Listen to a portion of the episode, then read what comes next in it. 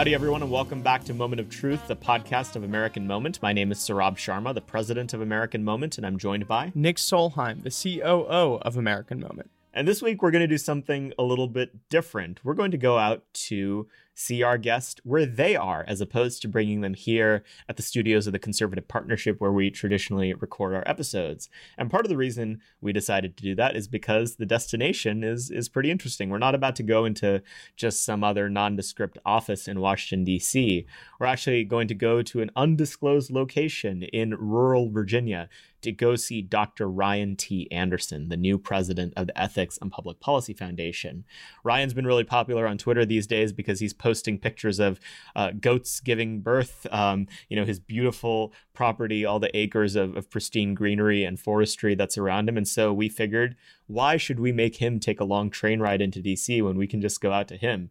So in a minute here, we're going to get up and go off to Leesburg. But before we get to that, I want to talk a little bit more about Ryan's background. Ryan, in addition to being the new president of the Ethics and Public Policy Center, was the founding editor of Public Discourse, the online journal of the Witherspoon Institute, which is headquartered in Princeton, New Jersey, right next to Princeton University there. He's the author of When Harry Became Sally, Responding to the Transgender Movement, and Truth Overruled, The Future of Marriage and Religious Freedom. He's also the co-author of Man and Woman, A Defense and Debating Religious Liberty and Discrimination. He's written in countless publications. He's a fellow at the Catholic University of America, at the University of Dallas. The bio for Ryan goes on a mile long. He's an extraordinarily accomplished person, especially considering his age. And I think we're going to have a fantastic conversation when we go out to the farm today. So I guess, should we just go, Nick? Yeah, I guess we got to drive through DC rush hour, but yeah, let's do it. All right, let's go.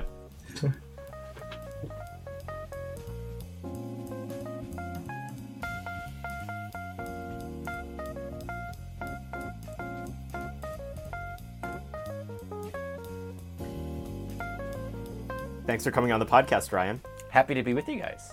Thanks for joining me on the front porch here. I know. We were very excited. We got to take a road trip out here and see you. And I'm pretty sure Nick, as we got further and further away from DC, came into himself and will now live here at some point also. I'm more relaxed than I've been in a long time. Right? Just by virtue of being here. It'll only be a couple hours, but it'll be a relaxing trip. We are literally hearing in the background. It's the greatest thing ever. Well, so the funny story is that's how this happened. We were going out to Front Royal on weekends. We were living on Capitol Hill. We had a row home in an alley. It's one of the alley houses on Capitol Hill. And every weekend, more or less, we were going out to Front Royal, just an hour on 66. You're out in the Shenandoah Valley, the what's the river that we would go kayaking in? That is the Shenandoah. So it shows you how long it's been. But anyway, so we would go hiking at Skyline Drive, all that.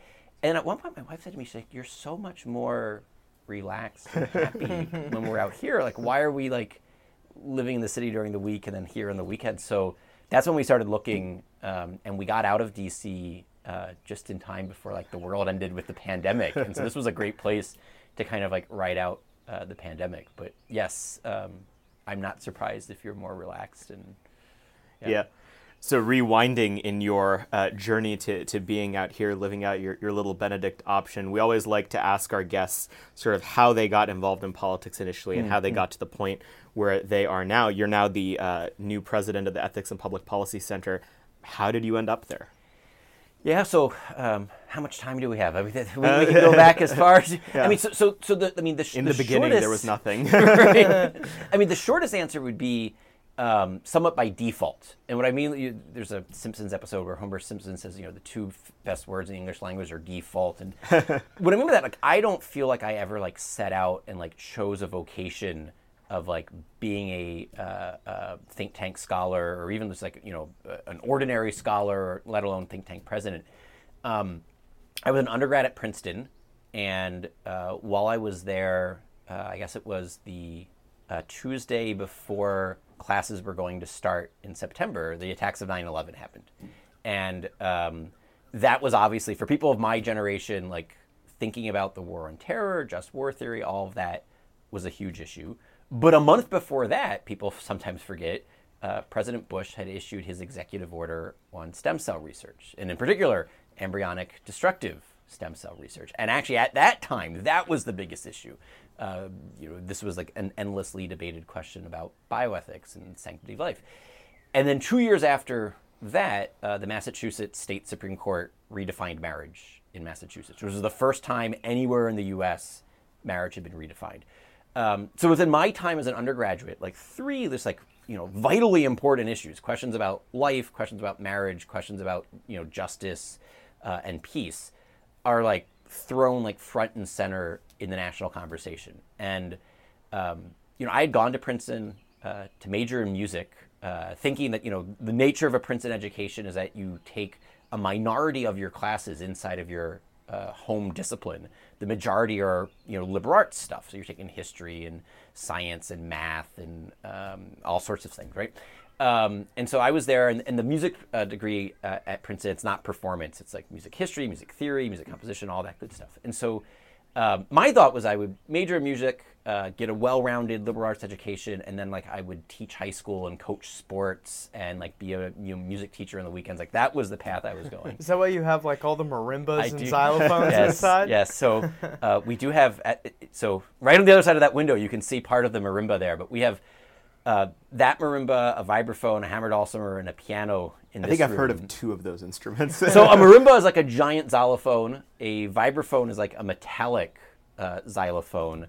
A hammered dulcimer, it's almost like a, I don't even know how to describe it. I'll show it to you before you guys have to take off. And then a piano, I imagine that's one of the ones that you're familiar with. Yeah, the string xylophone. We have a drum set up in the attic. We have an electronic drum set that's hidden from my son. So yes, that's where the music instruments come from.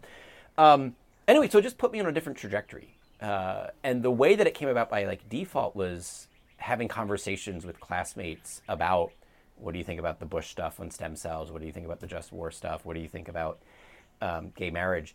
And then also taking classes in this. I ended up probably doing, roughly close to half of my classes in the philosophy department and the religion department. And so when it came time to graduate, I had applied for Teach for America. I was accepted. I was going to be doing Teach for America. And then Robbie George was looking for a research assistant. Robbie's in the politics department at Princeton. I'd never taken a course in that department, hadn't taken any of his courses, but he was looking for a research assistant. And someone said to him, there's a guy graduating in the music department. He's read some of your stuff, and he actually agrees with you. Which, at Princeton, there aren't all that. Robbie has lots of students. There aren't all that many who actually agree with him. And so I spent the next 2 years as his research assistant. Then I went to First Things magazine for 2 years, ended up being the last 2 years of Father Richard John Neuhaus's life. We didn't know at the time. So went there. I kind of view that as two unofficial master's degree program. I did a 2-year master's with Robbie on natural law, and then a 2 years master's with Father Neuhaus on kind of political theology. And then I was ready to actually get a PhD in political philosophy. So I went to Notre Dame that August and started the PhD program in political philosophy. Came back to visit Father Neuhaus in December. He was pretty ill. He had gotten cancer around September. I think it was probably October was when he realized it was a serious illness. November, I went to the hospital. He passed away early January. So that's how I would explain how I got here was certain historical things happened while I was an undergraduate, piqued my interest, took a lot of courses, on things related to it. I remember Thursday morning after the 9/11 attacks was the day one of my course on Christian ethics and modern society by a first-year professor at Princeton, Eric Gregory, who had just come. He had finished. Actually, he was still writing his dissertation. He did his PhD at Yale. He's the new guy, and he has to lecture to a room full of all these undergraduates 2 days after 9/11, and it was just a wonderful course, and it's stuck with me ever since. And so, after you finished your PhD, how did you end up in the decisively less, erudite and well-read world of politics? So actually, it's before I finish the dissertation. So I'm ABD, all but dissertation. The Notre Dame coursework, you just kind of read through all the great books. It's from Thucydides through Nietzsche. You take courses in all the different time periods, all the big thinkers. Your comprehensive exams, or you're going to be tested on all of those important works. And so in the meantime, I had written a law review article on marriage, with Sharif Girgis and Robbie George, titled What is Marriage? And my dissertation was going to be on something totally different, because from my perspective, natural law thinkers had done a lot of work on killing, bioethics, assisted suicide, just war theory, a lot of work on sex, gay marriage debates, contraception debates, and they hadn't done as much on economics. And so I was doing my dissertation on how would a natural law thinker approach questions of property rights, both what justifies property rights, but also what limits property rights. How do we think about social justice, not in a social justice warrior context, but the way that Father Luigi Tapparelli originally coined the phrase back in the 1840s. There's a history to this term. So anyway, that's what I was writing my dissertation on. And Heritage wanted someone to do work on a conservative approach to ethics, to economics, right? A conservative approach to integrating ethics and economics. So while I was ABD working dissertation nights and weekends, that's when I started a 1-year visiting position at Heritage. And that's when Obama evolved on gay marriage. That is when the Supreme Court granted cert on the first marriage cases, Prop 8 and the DOMA case. And that's when they were you now have a book coming out on gay marriage. In the meantime, Sharif, Robbie, and I had taken that law review article and, expanded it, replied to all the objections. It was coming out from Encounter Books, What is Marriage? Man and Woman, a Defense. And they were why don't you stay on for a second year and do some of this stuff for us? And then that ended up becoming a 9-year position at Heritage, where I more or less did all of the social issues that people are so unwilling to talk about. So the marriage debate, I mentioned Encounter did the What is Marriage book. They then did my When Harry Became Sally book, the book you can't buy at Amazon any longer. So the marriage debate, the transgender stuff, the religious liberty stuff. I think some of the, substantive, best work I did was actually on assisted suicide. There's just one very long 20-some page report I did explaining why government should not allow physicians to kill their patients, right? Because there was, fear here that, the libertarian argument might prevail, that if person A wants to die and person B wants to kill them, then let's just have a free market exchange between doctor and patient, right? And so it was important to me to make sure that Heritage came down on the right side of that debate. So 9 wonderful years there working on life, marriage, religious liberty, gender identity stuff. And then, I don't know how many months ago, but Ed Whalen reached out to me looking to pass the baton at EPPC.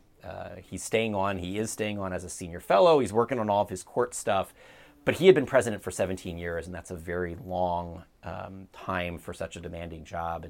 And he wanted to, pass the baton to someone else and do a generational change. And so February 1st was my first day at EPPC. We're filming this on May 4th, so it's been a little over 3 months, and it's been very busy. Well, but in a good way. you haven't exactly gotten to take a nice sabbatical from public life to settle in at your job. You have been embroiled in a controversy that is in some ways completely expected given the moment we live in, but I'm sure not ideal for you as you were settling in, which is the controversy around your book, When Harry Met Sally. What is that book? Yeah. What was the impetus for writing it? And B, what has happened now? Yeah, so, the book came out, I guess it was March of 2018. Amazon gladly sold it for 3 years after the fact. And the New York Times ran 2 different hit pieces on it within a year. The Washington Post ran a hit piece. The Washington Post eventually walked theirs back.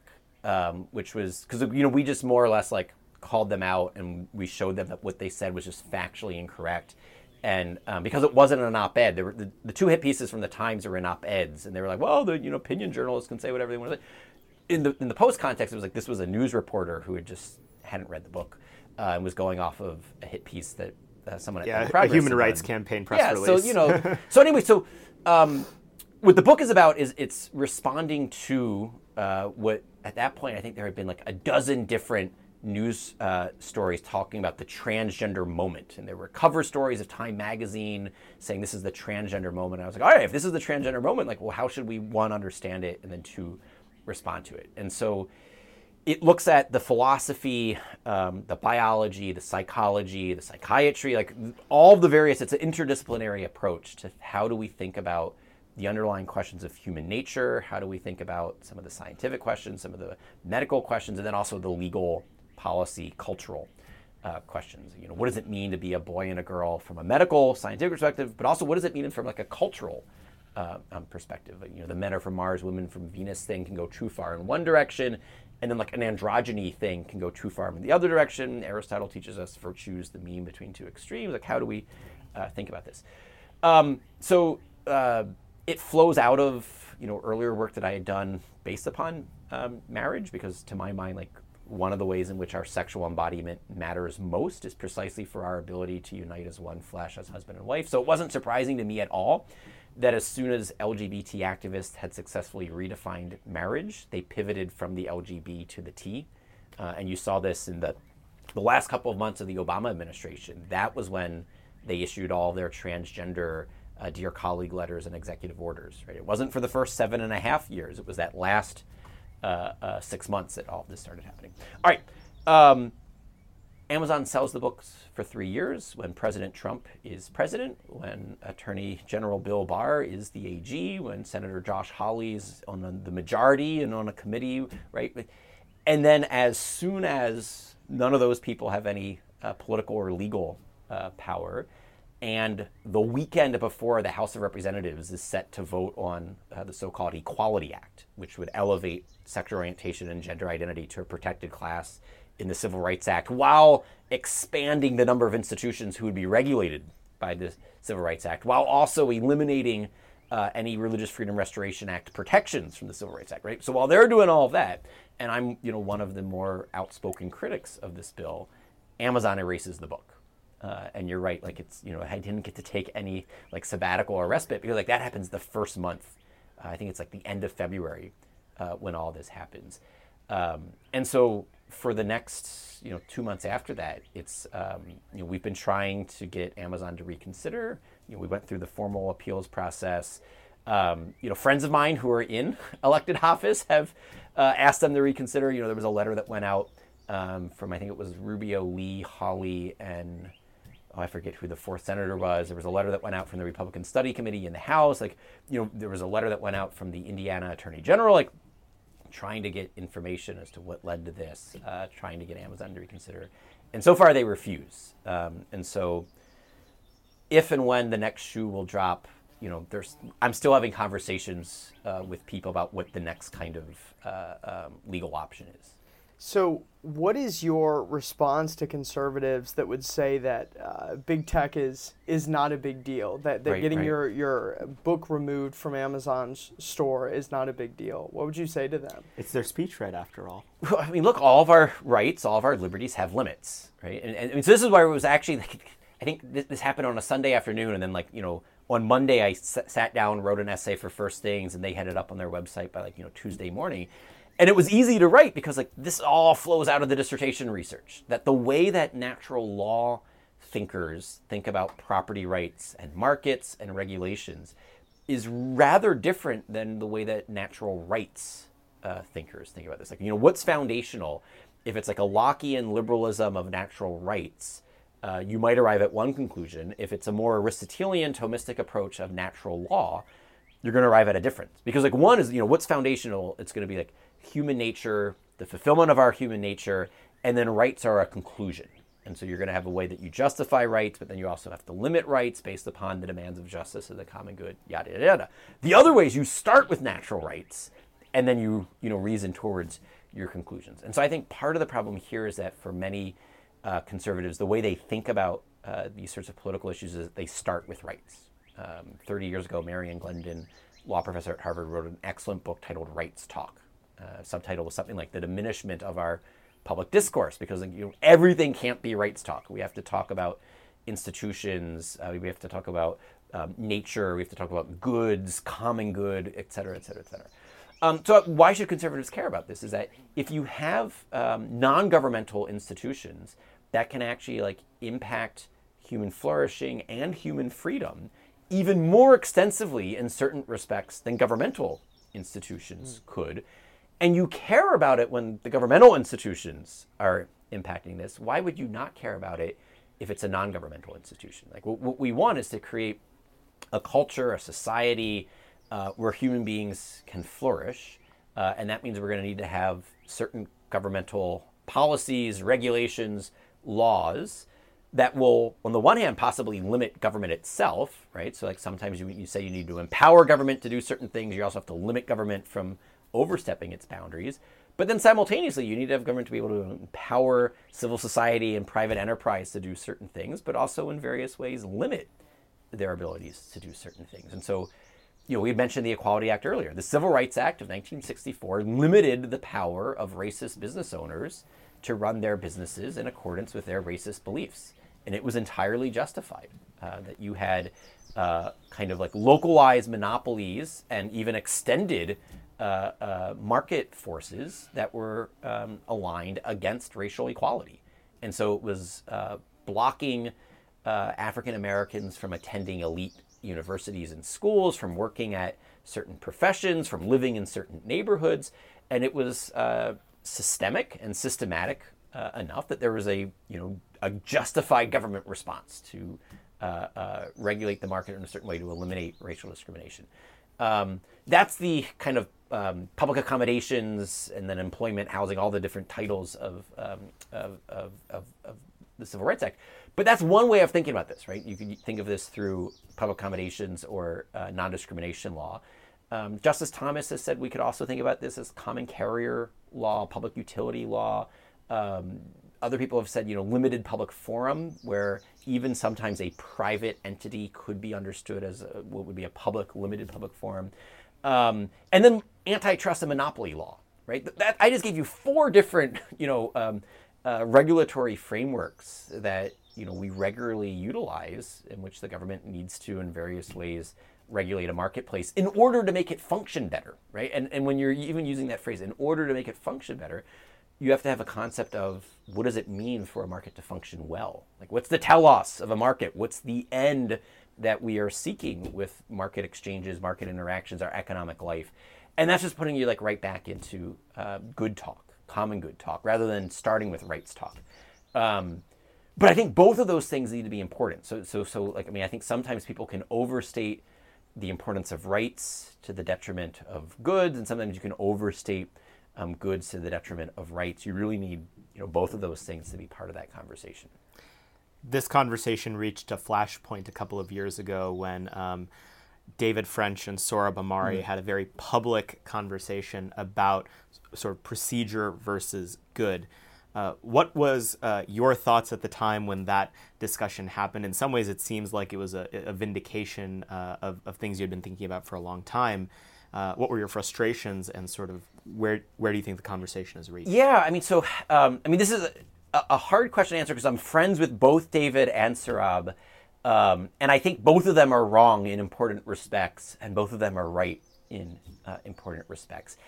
And that debate, there were lots of things going on there. Like some of it was a debate between MAGA and Never Trump. Some of it was a debate between Catholic and Protestant. Some of it was a debate between kind of like Lockean liberalism and Aristotelianism. And a lot of those different threads kind of got tangled, right? And so you have to what is the real...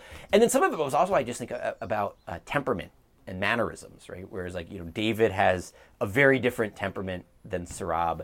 And, both might be necessary at different times and places, et cetera, et cetera. So without relitigating all of the, which side of the ledger would you score the... My basic takeaway was that you need to be thinking about these issues along kind of Aristotelian Thomistic lines. The conservative movement has shifted too far in the direction of... liberty as the highest good or the only good, which is simply to say too far in the libertarianism direction, right? When you add that ism to the end there. It's suggesting that liberty is the only political good that matters, or it's the highest political good that matters. And what we need is a sounder understanding of like what the political common good is, which would include liberty. Liberty is an important part of that, but it would also include like substantive defenses of things like life, marriage, religion, not just religious liberty, but religion itself, et cetera, et cetera. Yeah, and then, I mean, so there was an essay that Robbie George and I wrote for Yuval Levin in National Affairs titled The Baby and the Bathwater, where we're trying to provide a framework on how you could think about this, where it would give you both a framework for thinking about the liberties that matter, but also the limits to those liberties. Because we don't want to throw out certain protections for liberty, but we also want to make sure that they're not viewed as like absolute and unlimited. George Will, this is probably like 30 or 40 years ago, and in his book Statecraft as Soulcraft, so back before he took more of a libertarian turn, he was more of a communitarian, more of an Aristotelian when he wrote Statecraft as Soulcraft, and he writes there a section of the book where he says, the most important four words in politics are up to a point. And so, we're the party in favor of free speech, up to a point. The party in favor of religious liberty, up to a point. Party in favor of economic freedom, up to a point. And the hard work is really identifying what's the point, each of those points. Like, where is that point? Last thing I'll say is that I think you have to care both about procedures and about substance. That certain procedures actually help us get to better substantive outcomes. And you would need to think about, which of those procedures do you want to have legal protections for, because they actually help channel behavior in a way that better arrives at good outcomes. Fusionism was supposed to be the balance of these questions, right? But it seems like you weren't satisfied, at least up until maybe more recently, with the balance that was struck in that consensus. What was it that's bothered you about the conservative consensus over the last, say, 20 years or so, and where do you see hope for where that may be changing? Yeah, I think you can see this in the way in which social conservatism was kind of like the junior partner to the fusionist project. Battered wife. I don't know if I go that far, but junior partner. And what I mean by that is that look at where the center of gravity was in terms of programmatic activities, in terms of staffing decisions, in terms of funding decisions. And look at some of the fusionist think tanks and just kind of like count up how many scholars do they have working on so-called social issues versus how many working on fiscal issues or foreign policy. Issues. What percentage of the budget for a fusionist institution is going towards defending unborn babies or defending the truth about what marriage is, and then creating public policies that would actually promote more people to get married and stay married. And I just think that's what I mean by the junior partners, that it never had as much of full buy-in. And I think that obviously is unsustainable. Because I think one of the takeaways that, part of the work that I did early on at Heritage on this question is that you don't actually get a free society the way that certain libertarians would like if you don't actually have robust support for civil society, for families, for a certain amount of, dare I say it, public morality and virtue, right? And you need both of those things. During the gay marriage debates, I would frequently point out, look, if marriage breaks down, you're not going to get a freer society. You're going to have various forms of government welfare programs to step in and do what families used to do. And if you redefine marriage and it further dilutes the nature and purpose of marriage, it's going to lead to the further erosion of marriage, right? So the argument wasn't that if you quote, let gay people get married, it's somehow going to destroy the institution of marriage. That if you further redefine the nature of marriage away from its essential purpose of uniting man and woman as husband and wife to then be mother and father to their kids, it's going to be viewed more and more as just about adult companionship. One of my debating co-authors, someone who was a critic, and we co-authored a book going back and forth, John Corvino, called it your number one person. What we're now seeing, it's your number one people, right? As thruples and other kind of polyamorous. And at the time, 5-10 years ago, when we pointed out, look, if you get rid of the male-female thing, what's your principled basis for the monogamy thing? What's magical at the number two? Everyone's like, oh, slippery slope, you're scaremongering. The slopes were, in fact, slippery. Yeah, well, because it was a logic there. Yeah. There's a certain logic. If you have a certain vision about marriage, in which it's about adult companionship, adult romance, adult feelings, then it's no longer about generativity, right? It's no longer about creating the next generation. It's no longer about family structure. And so the more and more that gets enshrined both in our culture and our law, the more people believe it, the more they live it out, right? And so I don't think it's monocausal. I think as the culture got worse, the law got worse, these things are mutually reinforcing. I don't like the politics is downstream from culture language because I think it's more like they mutually influence each other. I sometimes use the image of a tide that goes in and goes out, and there's a shoreline, and they're both it's not downstream or upstream. It's bi-directional. I like the water logic as well. Convection currents is good. Something like that. So anyway, that's how I would think about it's not that a wholesale rejection of what's come before. It's much more of a titration question, right? We want to titrate this right, or it's a pendulum question. We had swung too far in a certain direction. And so, again, Aristotelian, you want to avoid the extremes, get the Aristotelian mean. And then the very last thing I will actually say is that there's a trap conservatives can fall into in thinking that particular applications of principles are the principles themselves. So that, look, if this is the way that Reagan did it in the 1980s, that application of a principle to a particular challenge is going to be the solution going forward, forever, rather than saying, all right, well, what was the underlying principle, the underlying philosophy, and how did it fit that moment's challenge? And now how do I analyze today's challenges, take similar principles and apply it, right? So part of it is making sure we actually have the right set of principles, and then part of it is distinguishing between applications and principles. And I think that, over the course of the past 40 years or so, probably we simplified our principles more in a libertarian direction, and then we uncritically repeated the application of principles as if those were our underlying values themselves. So I want to go back to something you said just a minute or two ago, talking specifically about how quickly we've gone from, legalizing gay marriage. As someone who came of age during this time, right, where we're legalizing gay marriage, and now it's these very extreme, trans issues. Yep. There are a lot of conservatives that want to say, oh, we've already lost that battle. Stop talking about it. Right, Why we lose. What should our response be to that, to things that we morally disagree with that may already seem to be with public opinion? How do we fight back? I always go back to that scatter plot, after the 2016 election. I remember I tweeted it out, the day that it appeared. And makes libertarians very mad. Yeah, and I had some, snarky comment of, look, the D.C. consultant think tank class of the, I'm fiscally conservative but socially liberal, that quadrant of that scatter plot was empty. Right? And obviously, these were many of my friends and colleagues and associates, both at Heritage and across the conservative movement.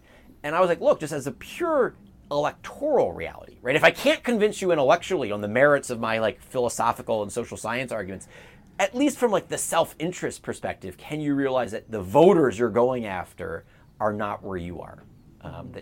For people who aren't familiar with the scatter plot, all of the red dots were north of the equator, which meant socially conservative, and then they were more or less evenly split between the right and the left quadrants, which was the fiscally conservative or fiscally liberal, and they really clustered right along that middle dividing line. So it was solidly socially conservative, while more or less moderate on economic issues, which was more or less what I had been arguing in the dissertation. So there was a certain sense of not so much vindication as look, when public policy and law corresponds to nature, human nature, moral truths, it will resonate. It'll be popular. That you can only struggle against reality for so long.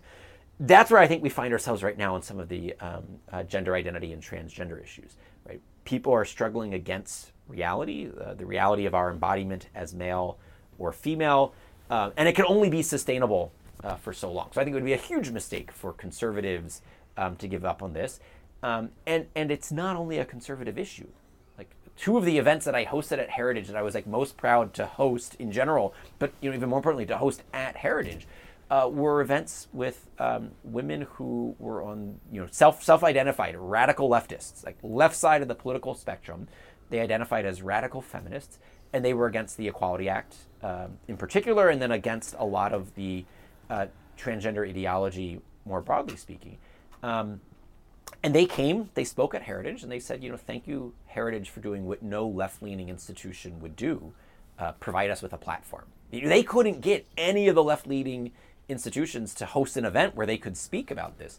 And so I think it's a mistake here to think that the only reason you could be against, you know, the high school girls losing a track championship to a boy who identifies as a girl, or even more dramatic, like the high school girls who are having double mastectomies because they don't feel comfortable in their bodies, thinking this will make them happy, and then 5, 10, 15 years later regretting it. That the only reason you could be against that is because you're some like right-wing nut job, like Bible thumper, blah, blah, blah. Like, mm-hmm. There are lots of people from all walks of life, religious, secular, conservative, liberal, political, apolitical, who can see there's something not quite right going on here. And like, that should be part of the coalition that we're building. So I want to drill down on that specifically in under a minute. You know, under a minute. Are we bad on time?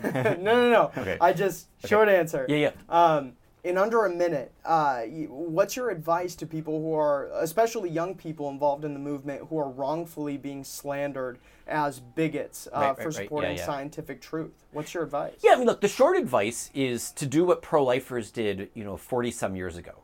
Like, today it's easy, to my mind, or it's easier at least, to defend the abortion issue because we know how to do it. People did their homework. They learned what the truth was about embryology. They learned what the truth was about the various personhood debates. They educated themselves on some of the bioethics stuff. So then they could speak rationally and compassionately when it comes to abortion. We need to do the same thing on some of the gender identity questions. You know, there needs to be an education process of learning what the truth is. And then as you get greater facility with the ideas and the arguments, you have greater facility with expressing them in a way that comes across as genuinely concerned with the welfare of your neighbors, which is like what we're all about anyway, right? So it's not as if like, oh, well, this is just a way of spinning your bigotry. It's like, no, it was never motivated by animosity or hatred or any of the other slurs you hurl at us to begin with. It was always coming from a perspective of what's like actually like genuinely good for someone. Mm-hmm. How do you assess the successes and failures of the pro-life movement? On one hand, you know, polling has stayed remarkably stable on that issue. It's ostensibly the only one conservatives have won on. However, the telos of that movement was theoretically to repeal Roe v. Wade, and we seem just as far away from that happening today as we did 40 years ago. Where did the abortion movement go right and wrong?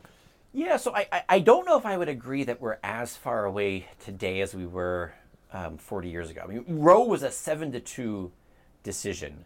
And I think if we're not at 5, we're getting close to 5. And like, that's the frustrating thing, is it seems like we're always one election away from finally getting to 5.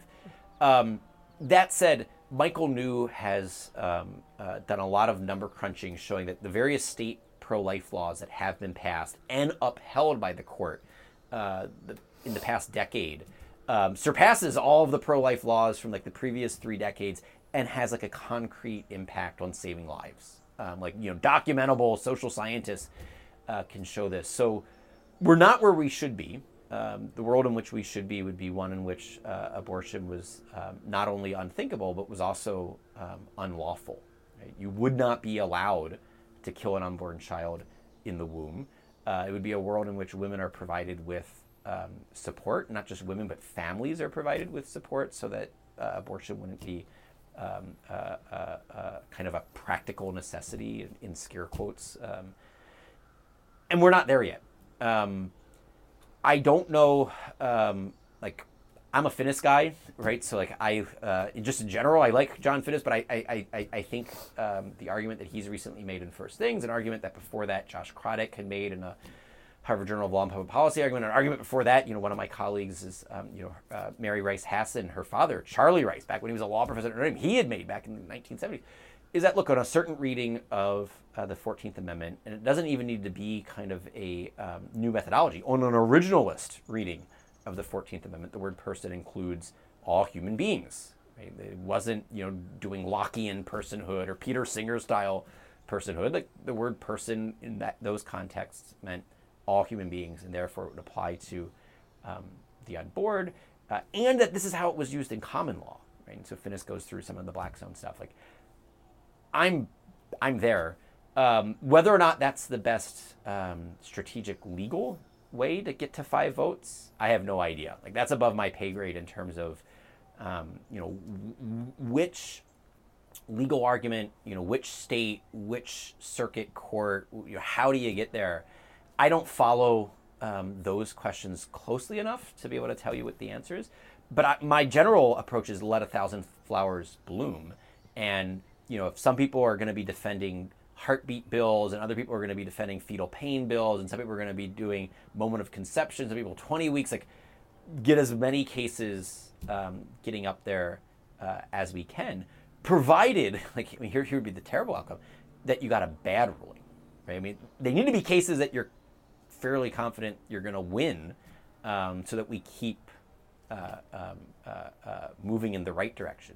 I think it would be a huge setback if you went up with an argument that then, you know, actually backfired, and part of that's also going to be like, how do we think about which people should be nominated to the courts, right? How do we think about you know, who's going to be understanding the Constitution in an appropriate way to arrive at, you know, just outcomes? One of the ways I think at least part of this political realignment that's happening on the right can be summed up is social conservatives beginning to assert their right to have a say in public policy in domains that are not just abortion, religious liberty, gay marriage. Right. What are some of those issues that, given the opportunity, you want to see social conservatives having more of a say on in the next 5, 10, 20 years? Yeah, I mean, I would love to see what a conservative economic policy agenda looks like. This is something when David Azarad and I were at Heritage, we would often talk about, you know, what is the distinction between a libertarian economic policy and a conservative economic policy, and we were bemoaning the fact that, like, we didn't have, you know, enough kind of like clear examples to illustrate this. And both of us are philosophers, like, so David and I both have political philosophy PhDs, and it's like we could explain like what's wrong with the underlying worldview, like where the principles are going wrong, but we didn't have like the number crunching skill set to then operationalize that and actually like put meat on the bones. You didn't have your Orrin Cass yet. Not yet, right? And so some of this is now happening. I mean, and you see this. I think Rubio's team is doing a lot of good work there. I mean, one of my you know, groomsmen, Mike Needham, you know, he was running Heritage Action when I started at Heritage. We became like good friends. He's now Rubio's chief of staff, and I think you can see a change from like the Rubio of a decade ago and the Rubio of today. And, you know, obviously a lot of that has to do with the senator himself, but I think some of that has to do with his staff, both, you know, Mike and then the people Mike's hired. I think you see something similar even with Romney. And what I mean by that is like the Romney who ran as a, quote, severe conservative, who talked about makers and takers and the 47%, you know, up until maybe 2 weeks ago, he had introduced the most generous, like, you know, pro-family tax policy, and I think now Josh Hawley has outdone, you know, Romney in the 2 weeks since then. I haven't had enough time to like dig into the weeds of this. I mean, part of the problem of now being the president of an institution is you don't have the time that you used to have to actually like sit down and like read legislative language and like wrestle with the particularities. But I think the bright side here is you now have a Rubio-Lee bill and a Romney bill and a Hawley bill that all go significantly further than the Republican Party had ever really been willing to do in the past. Now, obviously, like, this is not, to my mind, something new. Like, people like Ross Douthat and Raihan Salam, they've been talking about this since I was, you know, an assistant editor at First Things. I remember, you know, I first met Raihan at a book launch party when Grand New Party came out. It was in Brooklyn, some like backyard barbecue thing. And I reviewed the book for First Things. This has been percolating, I think, for a long time. The question is, to my mind, like, this is what I'm excited about, some of what you're doing, like, will there be people to staff this out? And then how do we navigate the internal tensions and dynamics? Like, you know, one of my fears is that some of the hostility and some of the kind of like social media has not been good for these conversations. You know, just by disposition, like, that's not kind of, you know, where my center of gravity is. But I think it's going to be important that, you know, we win converts, we build a coalition. Not that we have too many like purity tests where we, you know, keep dividing until we get like our smaller slice of true conservatism, and, you know, we don't have a coalition that can actually like put points on the board. So I want to ask you, speaking of social media, a follow-up question for something that you're pretty well known for on social media, your house and your goats, which I am. That's what you've been seeing me watching behind you. I've been watching your goats walk back and forth. So I know. Are the sheep there too, or they might be in the shade? It's pretty hot. Yeah, it's pretty warm. They're underneath that tree further down there. Yeah. Yeah. So you mentioned a little bit at the beginning of the episode, you know, how you ended up coming out here. Yep. You know, as someone who I'm a recent Virginia resident, so I moved from D.C. last week to Delray, which I understand is not nearly this far out, but I'm enjoying nonetheless. So as someone, you know, who's looking to kind of get out of the metro area, you know, I'm looking at like getting married this year and stuff. Congratulations! I hope she says yes. Yeah, I hope so too. Can you just like give, I guess, me or all of our listeners, you know, just a little bit of advice on, like, you know, how you kind of did this, the importance of, you know, community, owning property, and being out here with your family. Yeah, I mean, so I don't know if I'm yet in a place to give that much advice, because I mean, so like, we're 2 years into this, and it wasn't really my idea. I grew up in Baltimore City, right? I was bit by a dog as a kid. I'm afraid of animals. This was my wife's idea, and it was... You wouldn't know that you're afraid from animals by the goat birthing videos on Twitter, by the way. Well, I love watching the thing. I mean, it's amazing. It's I mean, to be honest, like, I'm fascinated by it because it's so different from what I grew up with. And I'm watching, my son will be 3 in August, my daughter will be 1 later this year, and I'm just watching how good it is for them. Like, this is where I gladly, like, when my wife was like, we should really, you know, you are so much happier when we're out in Front Royal on the weekends, we should look for a place.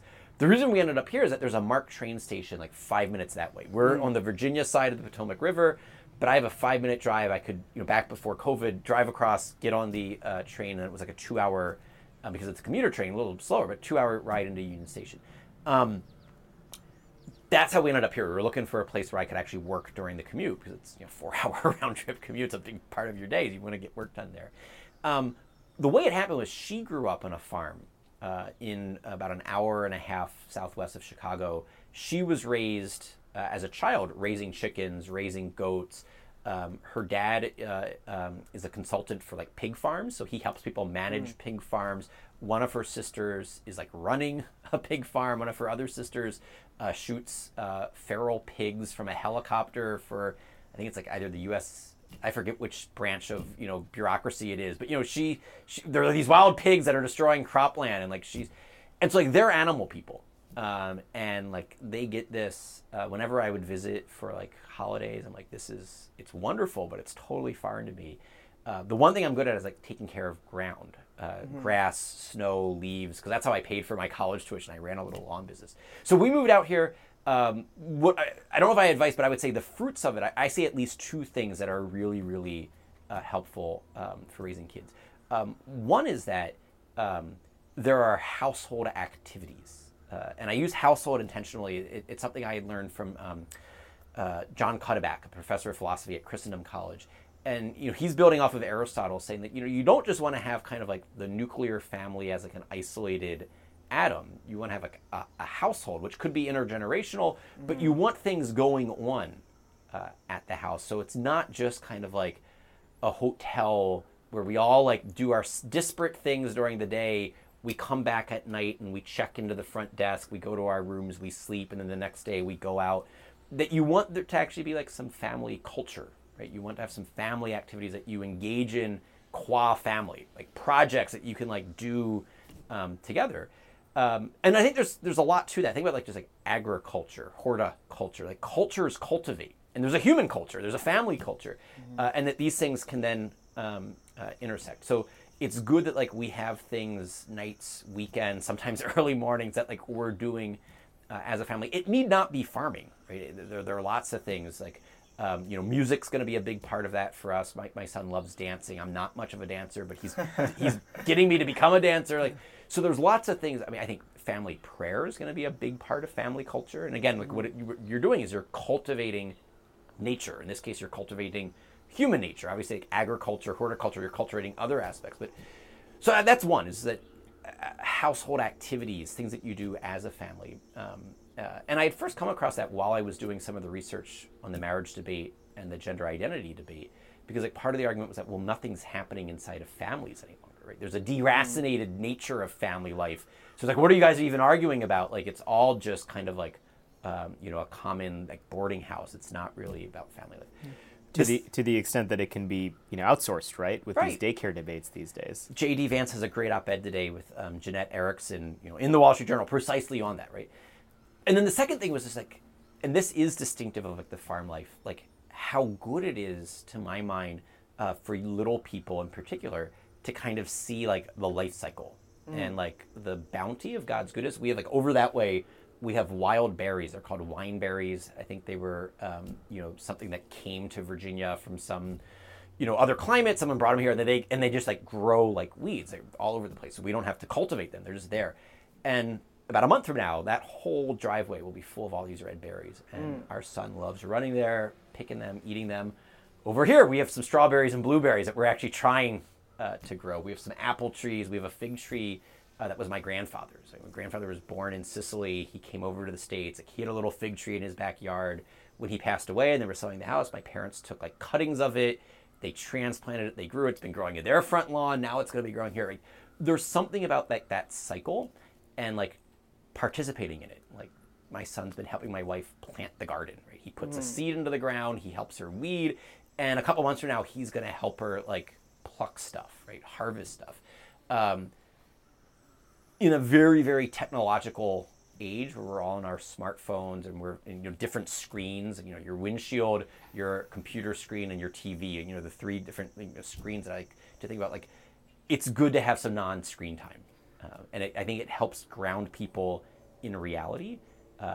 Again, we're 2 years into this, so check back in a decade. I might have better advice, but I like what I see so far. And, like, I have found that, like, my son has been, like, remarkably gentle and just like a good protective big brother with my daughter. I think partly because of the interactions that he had with like the baby chicks when we got our, you know, when we started doing the chicken coop thing, or with, you know, I mean, he kisses the goats and the sheep. I think it's crazy. I don't touch them and he's kissing them, but I think he's going to be much better adjusted than I am, right? I mean, there's something good about this. Well, and I think that's part of why what you're doing is so countercultural, and there's this kind of like fascination with it, and why I'm fascinated with it, because, you know, now we kind of live, you know, Western culture dictates that we live in this kind of like nomadic, you know, just kind of transient, you know, world now, where it's weird to want to stay in your hometown, or to live, you know, to live like super close to home.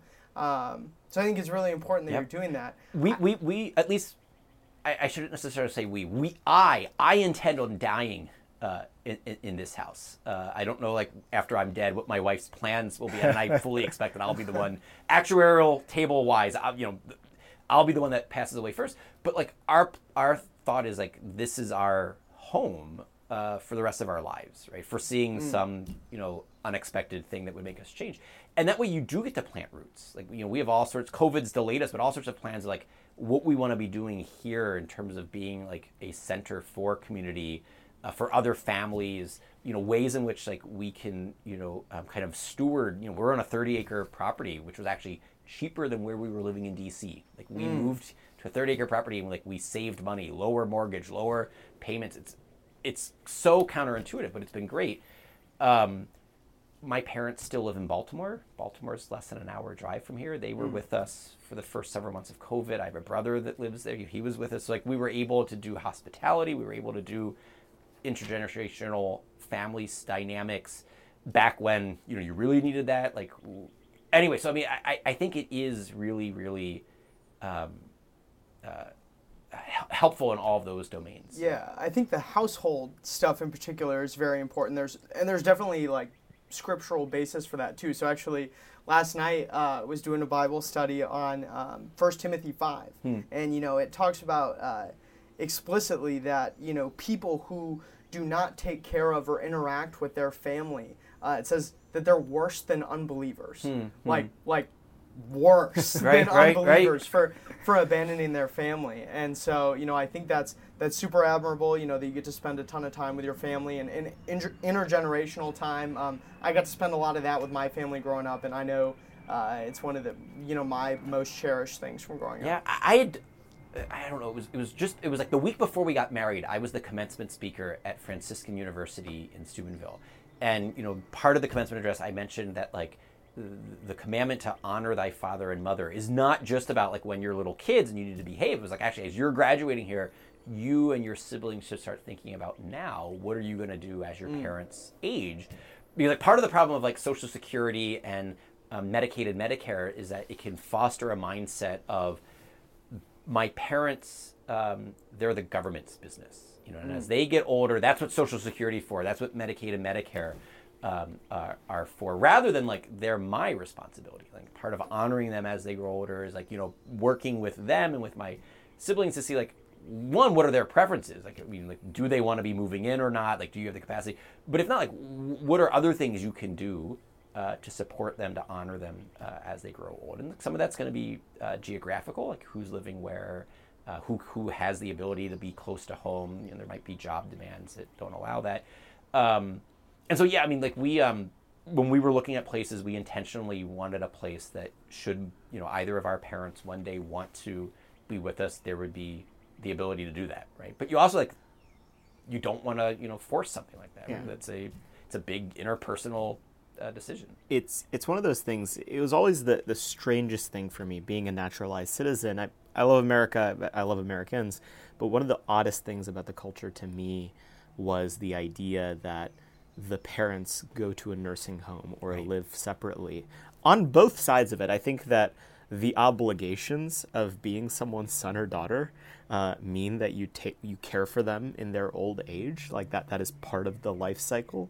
But also on the other side, like, why on earth you would not want to have, you know, someone who can take care of the kids so that you can get a date night out once a week or something like that. It just seems on There's every side of it. Daycare. Yeah, exactly. You don't need government mandated daycare if you have, you know, a grandparent around. And I don't think that's just because, you know, as kind of a, what was the let me cut this real quick. How did you describe, I don't want to misdescribe, was it, what is your nature to America? How did you describe it? Naturalized America. Naturalized. So you're first generation?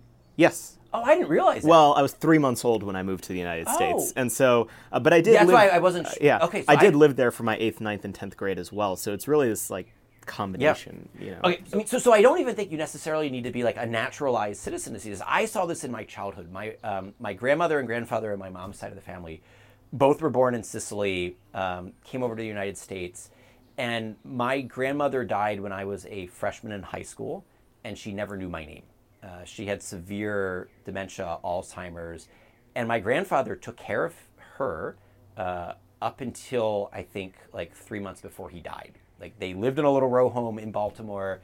He had a stroke, if I remember correctly, it was like September, and then he passed away in January.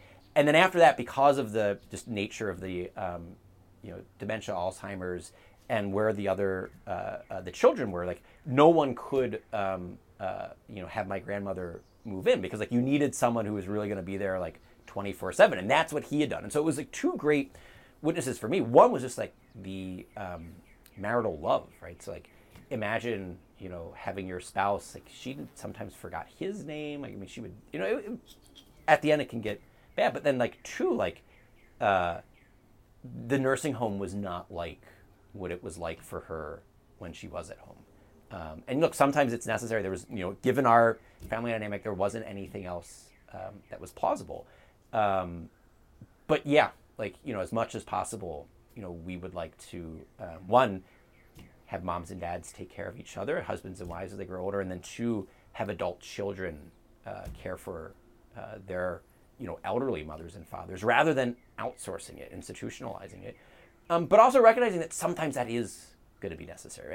I don't want it to, I think conservatives get a bad rap for being judgmental, and look, there are some circumstances where, daycare might be a necessity for families. It might fit best with their vocation. It might be, same thing would be true for nursing homes or assisted living facilities. I mean, I think some of the more kind of retirement communities strike me as actually much more appealing, precisely because mom and dad get to be independent, but they also have some assistance, right? Anyway, simply to say that I think one error that conservatives should avoid is being too one-size-fits-all for what, quote, the good life looks like. I forget where, but I've written somewhere saying there's no such thing as the good life.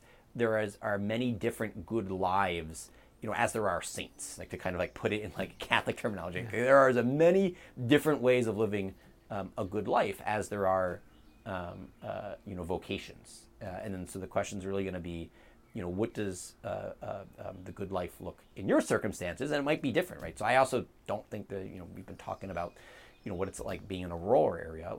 I don't think it's impossible to do this in an urban area. Right? There's a part of me that still, I liked when we were living on Capitol Hill. There's a part of me that enjoys kind of the urban life.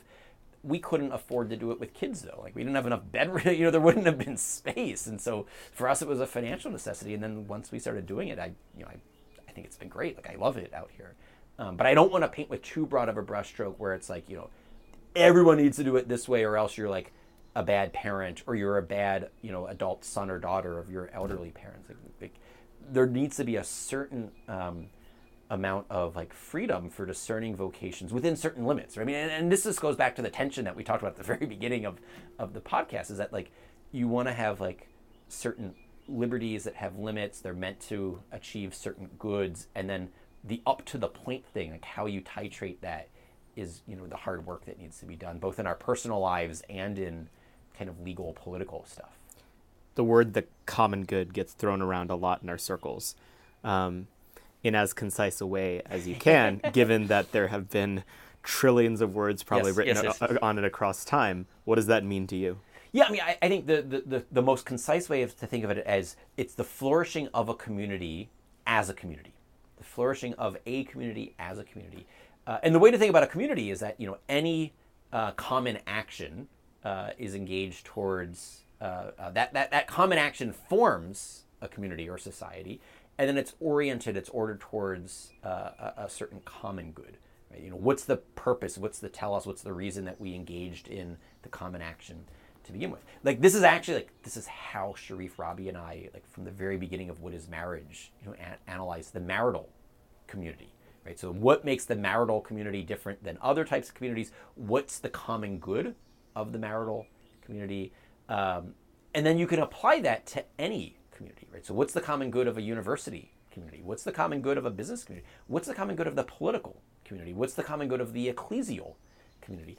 And for each of those, you're going to say, all right, what makes this community flourish? Not as a collection of atomistic individuals who happen to be, under the umbrella of, church, state, family, business, school, whatever, but members, right? Members of the community. So how do I flourish qua parishioner of St. John's in Leesburg? How do I flourish qua father and husband? How do I flourish qua president of a think tank? How do I flourish qua citizen of Leesburg, of Virginia, of the United States of America?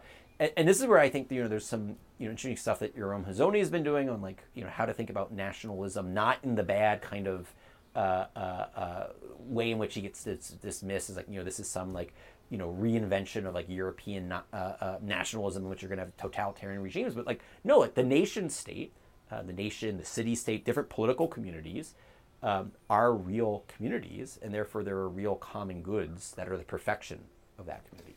So that's how I think about it. And then you apply it, like there's no such thing as the good life. I don't think there's any such thing as the common good, apart from kind of like the ultimate transcendent common good being God and the kingdom of heaven. But like there are as many different common goods as there are communities. So you can say, what's the common good of American Moment? What's the common good of, this household? What's the common good of this business? What's the common good of this parish, of this diocese, of this church? And they're distinct, right? And so that's where you need some precision. And the last thought I'll say about the political common good is that like it's going to be a common good of common goods, right? So the political common good, part of what it is going to be seeing to that ecclesial communities achieve their common good, that families achieve their common good, that businesses achieve their common good, that educational schools achieve their common good. And so it's almost as if it's an architectonic. This is where Aristotle says politics is an architectonic science. Is that its distinctive common good is going to be like a nested, like stacking doll of other common goods. And so how can we as a political community arrange things so that families achieve their end, that businesses achieve their end, that schools achieve their end, that houses of worship, church, mosque, synagogue achieve their end. And that's, to my mind, like this distinctively political common good. Well, I think that's the task that all of us are working on. It's what you're working on at the Ethics and Public Policy Center. It's something we care a lot about at American Moment. Ryan, thank you for inviting us out here. And of course. Thank you for coming on A Moment of Truth. Oh, of course. Thanks for coming and thanks for having me on.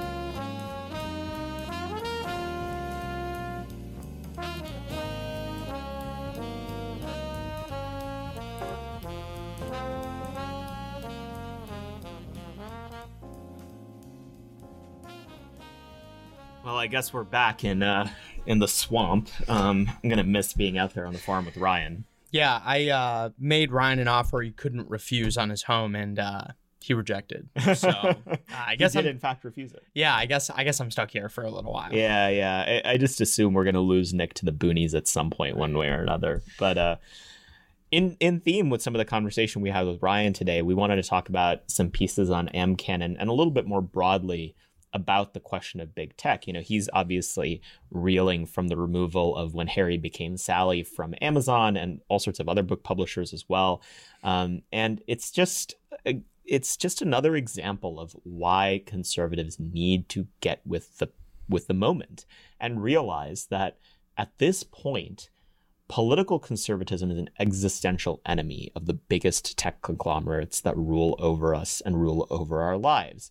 No one has been more entrepreneurial and willing to put skin in the game in fighting on this issue than one of our own board members here at American Moment, Rachel Bovard. And she has this fantastic piece in The Federalist that you can find on AmCanon called It's Time for Conservatives to Take on Big Tech Tyrants. And here's how. And she goes through a lot of the same options that Ryan did in the episode. You have solutions like antitrust, you have solutions like common carrier laws, anti-discrimination legislation, and so on. But even more than the particular of those solutions, it's just absolutely critical that we start thinking not only about the challenges faced by big tech now, but also what are the coming threats facing conservatives. In some ways, I find myself even less interested in the question of big tech than I once was, because I'm now thinking about what's going to happen next. Are they going to come for conservatives' ability to bank? Are they going to come for their ability to buy a home, their ability to send their kids to public school, and so on? It requires attentiveness to realize the moment we find ourselves in, and it seems like the news cycle every day is more and more evidence of that.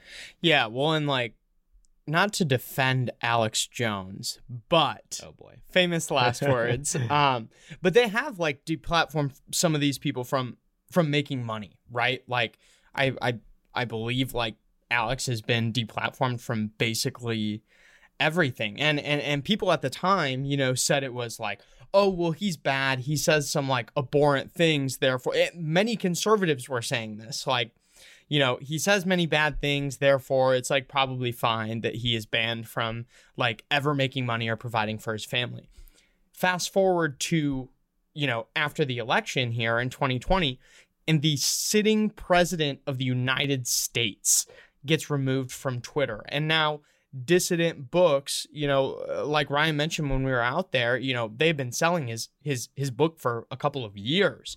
And now that they kind of wield these, you know, institutions and these powers, they basically just, they start tearing it all down. And I've kind of been thinking through this a little bit through, you know, slippery slope discourse on Twitter, right? Like the slopes were in fact slippery. Yeah, they always are. Like people say, oh, that's a slippery slope argument. Yeah, it is. And I'm right. Like that's kind of the way that it goes. And, you know, I think one of the... Please graduate past, you know, the high school debating tricks that you were taught. Yeah. Yeah. It's there are far too many debate team alumni here in Washington, D.C. Yeah. I think we can all agree on that. Society has progressed past the need for debate team in Washington, D.C.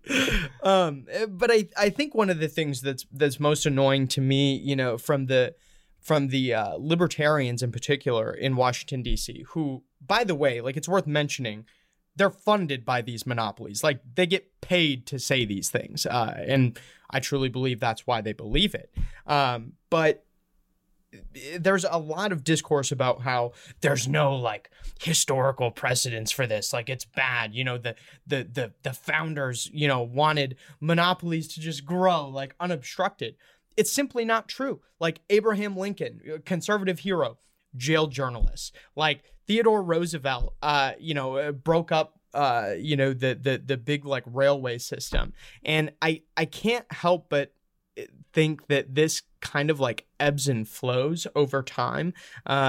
There's that graph that's gone around on Twitter a couple times of like, you know, the like three big telephone companies, you know, back in like the 40s and 50s, and then they get broken up and they become these like 100 different companies. And then they kind of start to coalesce again around like AT&T and stuff in the early 2000s. And I think we have to be prepared to wield power against these massive corporations that impact our day-to-day lives in a way that, you know, they never have before. And one kind of final note on that, you know, it's the rallying call of these libertarians seems to be liberty. Like it's for liberty and like absolute freedom, maximum freedom for corporations and for people and what have you. And need I remind our libertarian listeners, the founders mentioned... We love you too, libertarian listeners. No, we don't. No, you don't speak for me. But the founders, you know, by and large mention one word more than liberty: virtue. And you know, it's a large part of why, you know, virtue is one of our core values at American Moment, but we also have several principles that have the word virtue in them, because we believe, you know, the virtue of the American people and you know, the common good, you know, are more important than the freedom to have a gigantic monopoly. Right. And I think there's sort of two angles to this, right? There's the question of monopolies qua monopolies, right? Should these companies be this big? Should they exercise this much power over the market, et cetera, et cetera? And I think the answer to that is no. And so we should shatter them into a trillion pieces. Absolutely. There's also the specific question of what needs to be done when it relates to conservative censorship and the marginalization of conservatives in the public square by virtue of these private companies that are wholly taken over by woke corporations. And to deal with that, we probably need to come up with new laws, because I'm not entirely convinced that a trillion you know, or 100 smaller Facebooks wouldn't come to a lot of the same decisions. Well, because they'd still be governed by the same people, right? The same people who hate us and our ideology. And just on that, like right now, we're recording this on the day when President Trump's appeal to be reinstated to Facebook was rejected by the oversight board of Facebook, which, first of all, like I think less than a quarter of which is actually American. And so, you know, libertarians, you guys theoretically oppose global government, right? Like we exist under global government right now. A bunch of NGO spooks tempered by one Cato Institute VP are essentially making decisions over whether the former leader of the free world is allowed to speak or not. That sounds a lot like government. That sounds like a lot like government when they're able to determine whether someone has access to an audience of, I think, like 4 billion people or something nuts like that are on Facebook. And it, yeah, I mean, it's I almost want to say that it's worse than like just a government. Like it's a cartel. It's like do what we ask or we like bust your kneecaps. You can't vote to, remove that Facebook board. Yeah. They are literally an appointed clerisy of the global elite, the people who lead the most important, quote unquote, nonprofit organizations and paragovernmental entities in the world. They're all the most annoying sorts of people who speak at TED Talks. Did you elect to be governed by them? I certainly didn't. Did you elect to be governed by TED Talks? No, sir. Man. There's a reason one of our priorities is that the power of multinational corporations must be curtailed. It's something we're thinking about and working on every day here at American Moment. We hope you listeners will as well. Make sure to like and subscribe and follow us on all of our social media feeds and our channels in order to keep up with everything that we're doing on those topics. And we hope to see you next week. Moment of Truth is an American Moment Studios production filmed at the Conservative Partnership Center. Our podcast is produced and edited by Jake Mercier and Jared Cummings. Our intro music is A Minor Struggle by Ryan Serenich. Don't forget to like and subscribe on all platforms, and you can go to AmericanMoment.org to learn more.